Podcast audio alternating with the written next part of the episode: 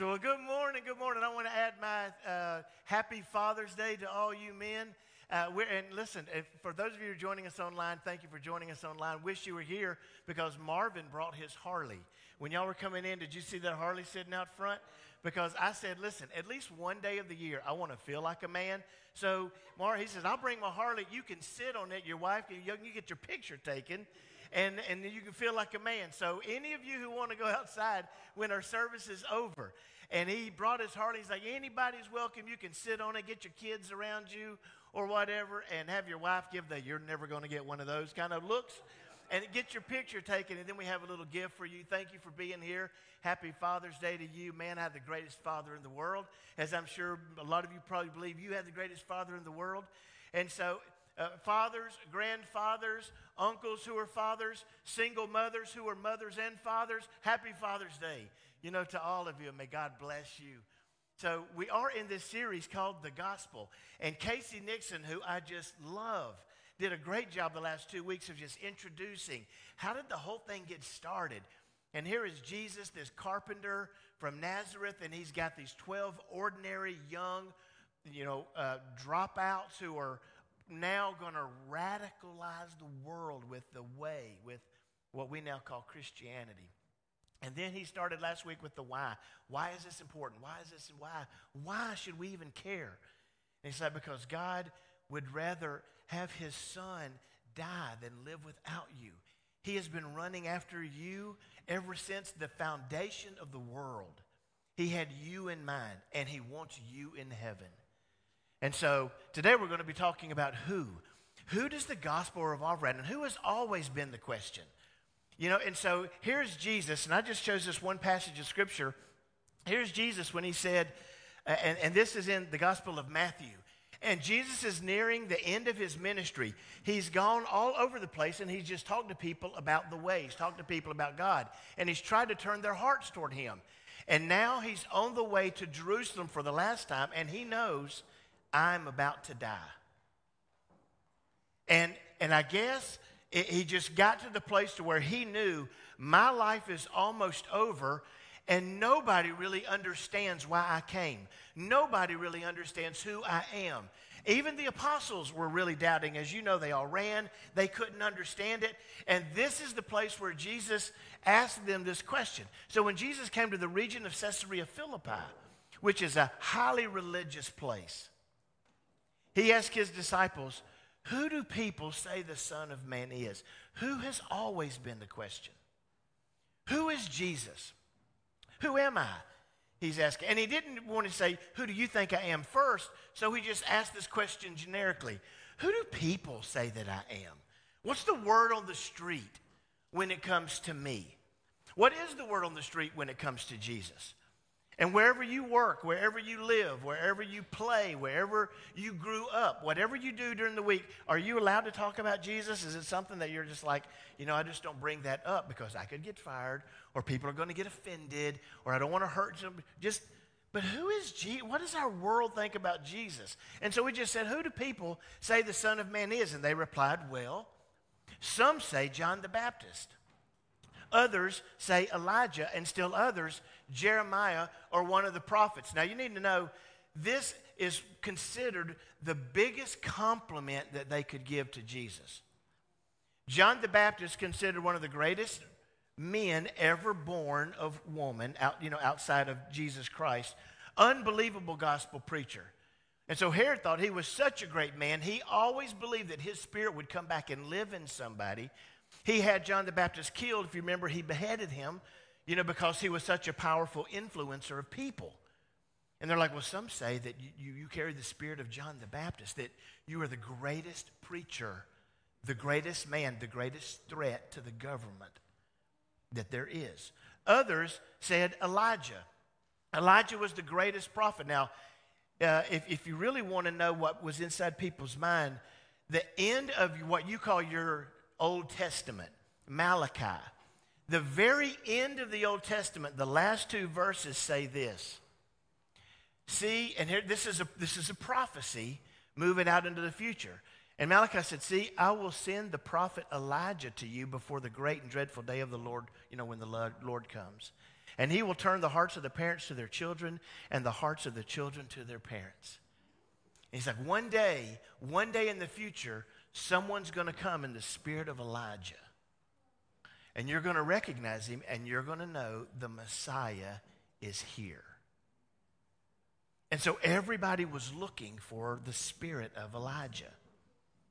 And so when they said, some say that you're Elijah, that it had been 400 years since anybody had heard the voice of God. There had been no prophecies eh, for 400 years. And so what they're actually saying is, we have not heard the voice of God, the prophecy of God, the love of God.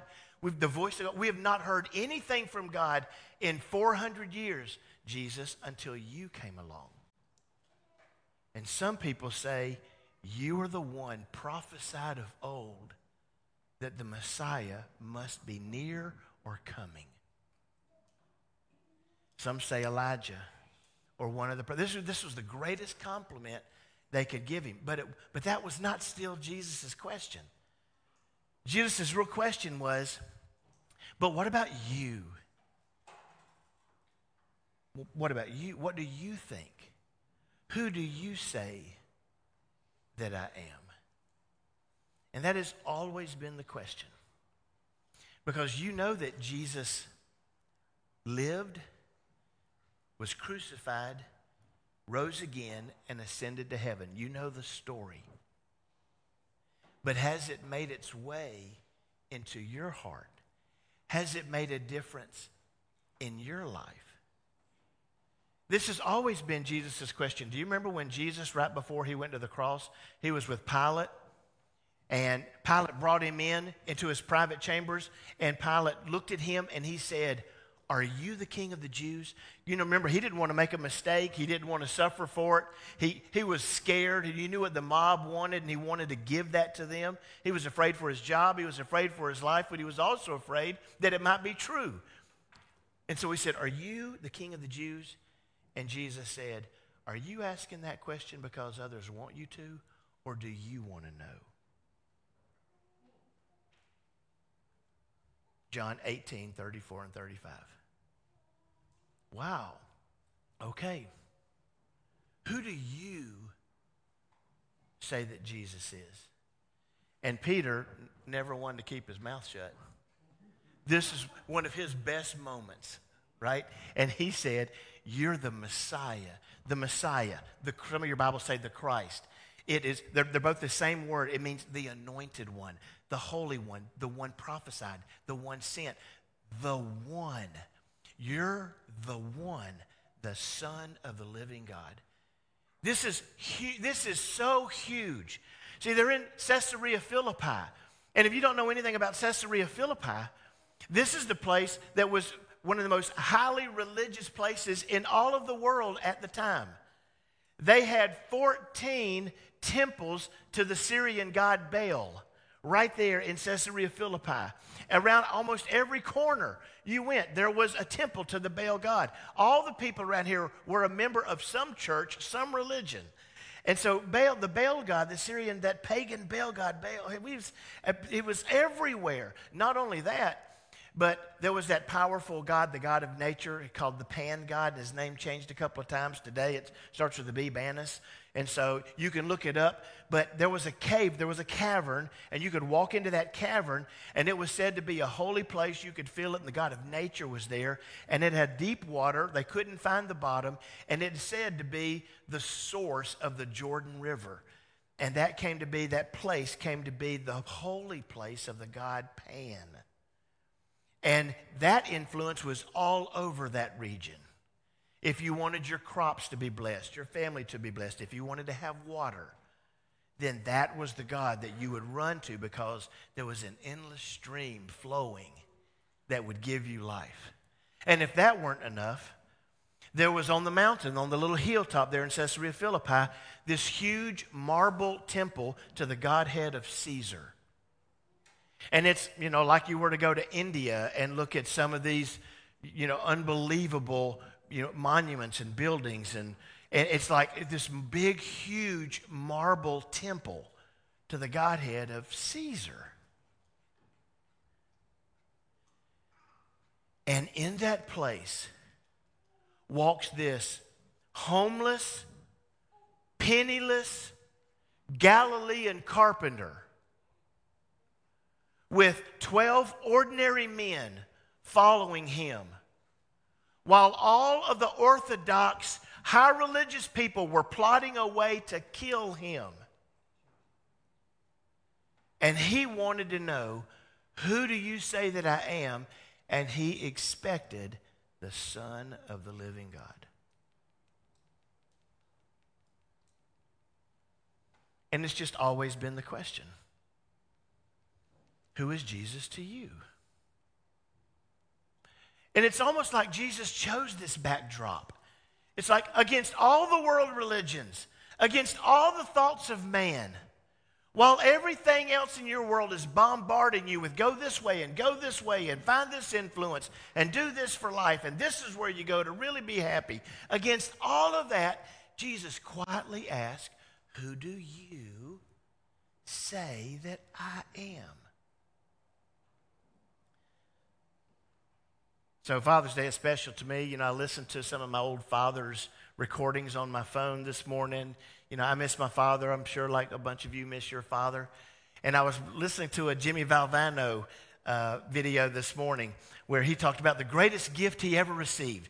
And Jimmy Valvano was a, he, he's the, the late Jimmy Valvano was a fantastic university basketball coach. In two or three places, he ended up at North Carolina State. And uh, as soon as he became a head coach, he said his father one day, he said, Dad, listen, Dad, one day I'm going to win the national championship for NCAA basketball. And his father said, Yes, you will, son, and I'm going to be there. He said, now, now, you need to know, it took me eight years just to make it to the tournament. You know, the, the top 64 teams. It took me eight years just to get there. And when I finally got there, I got a, we finally got a berth to the NCAA tournament. I called him, Dad, we got a berth to the NCAA tournament. He said, I'm going to be there. He said, We got beat in the first round. But like typical Italians, we went and celebrated as a family. And he said, No, what typical Italians do is we eat. He said, We start eating around noon. We finish around midnight with about six o'clock being halftime. And we just eat the whole time. You know, it's like we all get together and it's like, it's wonderful. We said, But, it's, but I lost in the first round.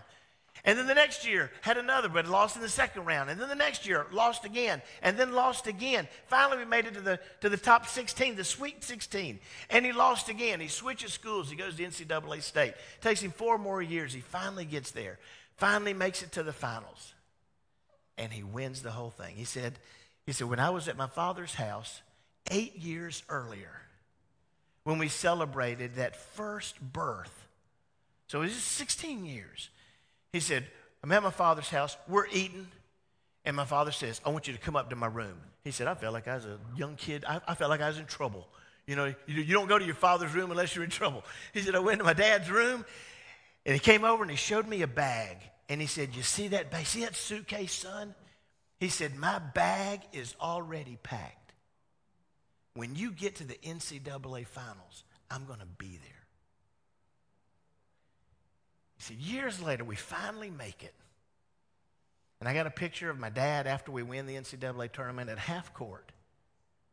You know, he said, You know what the greatest gift my father ever gave me was? He believed in me. Whew. He believed in me. His bags were already packed. He knew I could do it before I knew I could do it through all my junk, through all my mistakes, through all my misery, through all my failures, through all the stuff that I did where I was so embarrassed, so ashamed, my father never stopped believing in me. It's the greatest gift, dads, we can give our kids. I believe in you. You're going to do it, and I'm going to be there. We're going to celebrate together. He said, Today, my dad is in heaven talking with somebody Italian, eating, eating some great food. And I just want to tell my dad, my bags are packed. One day I'm going to be there with you.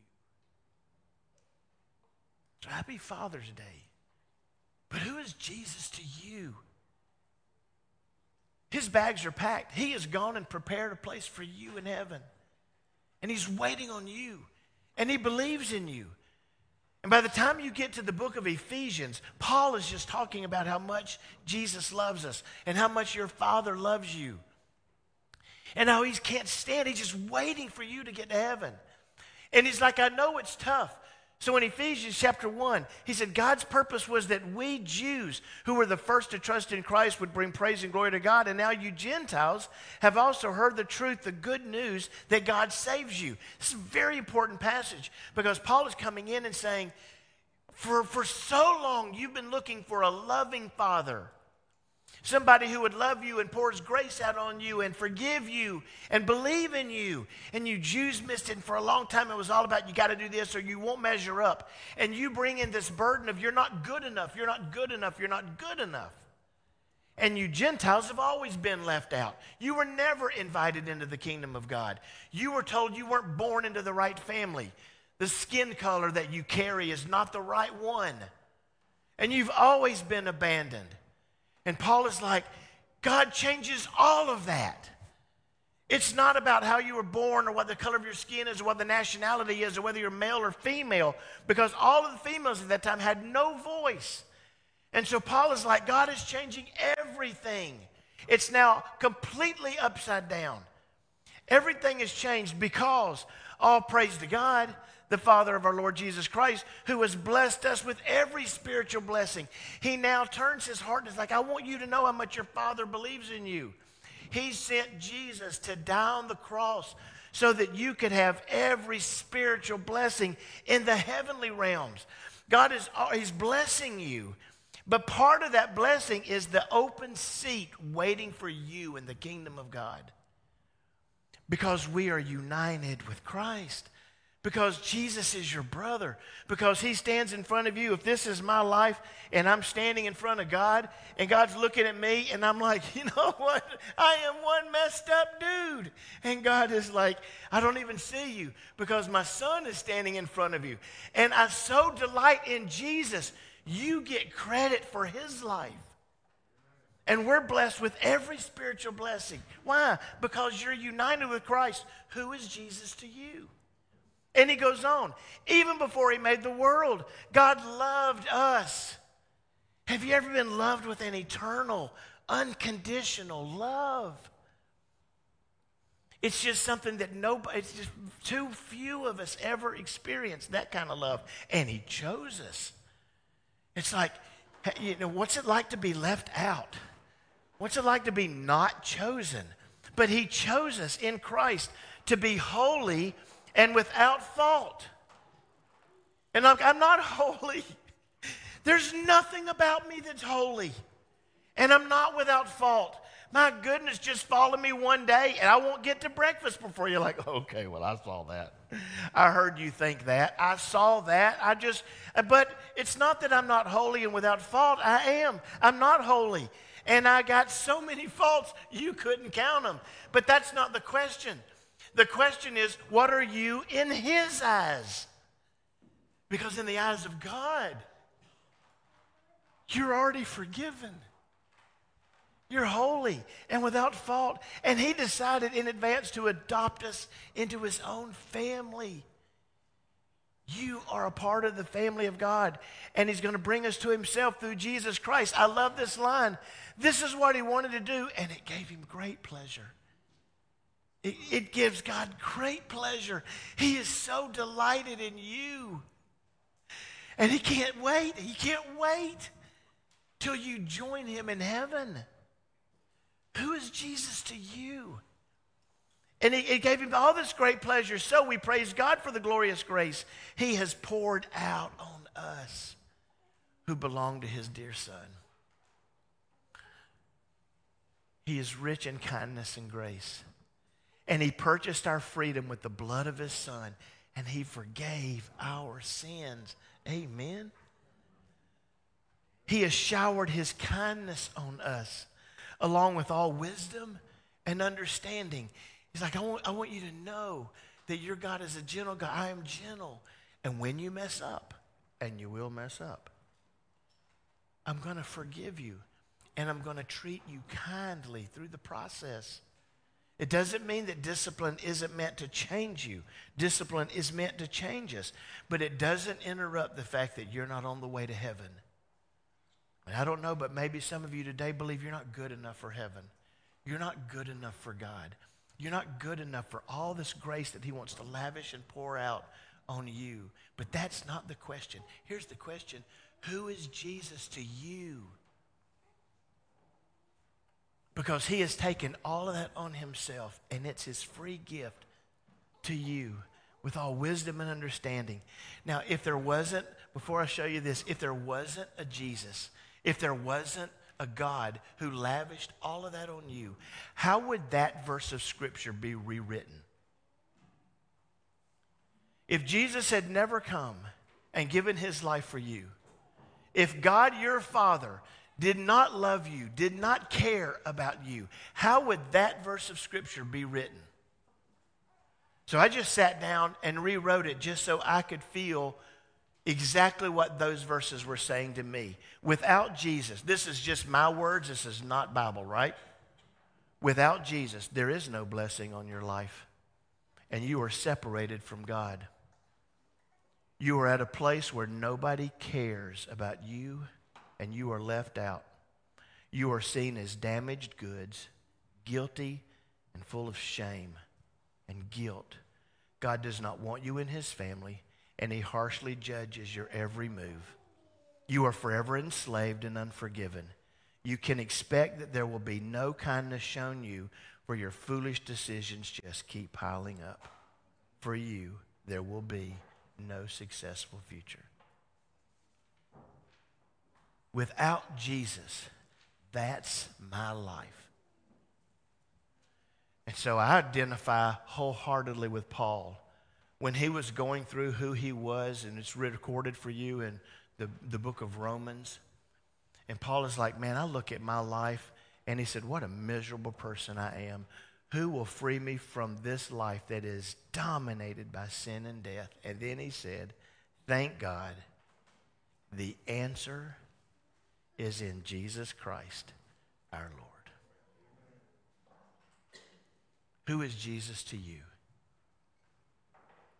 Happy Father's Day. And you can rejoice and you can, you can love life because there was a man named Jesus Christ, the Son of God, who left heaven, came to earth, took your sin, nailed it to a tree, and set you free. That's who the gospel is all about. And so today, you get to make a decision. Will I give my life to Jesus? Will I let him pour out and lavish his grace on me? And as you exit, before you sit on the Harley, thank you, Marv, before you get your picture taken, before you go to lunch, would you do me a favor? Would you pause outside and take the cup and the, and the bread? I know it tastes like paper right? That's not the point. The point is not the way it tastes. The point is what it took to set you free. And that, that little wafer, it tastes better if you dip it in the wine, the juice. Is Jesus' body, just the representative of Jesus' body that hung on a cross and that little cup of juice represents that blood that set you free. And would you just take one and stop and pause and look up to heaven and say, Thank you for loving me? Let's pray. Lord God, you set us free. You forgave our sin. You are the Son of God. And God, we are delighted that you are delighted in us. There's no place else we'd rather be. Thank you for your unfailing love. In Jesus' name, amen. God bless you.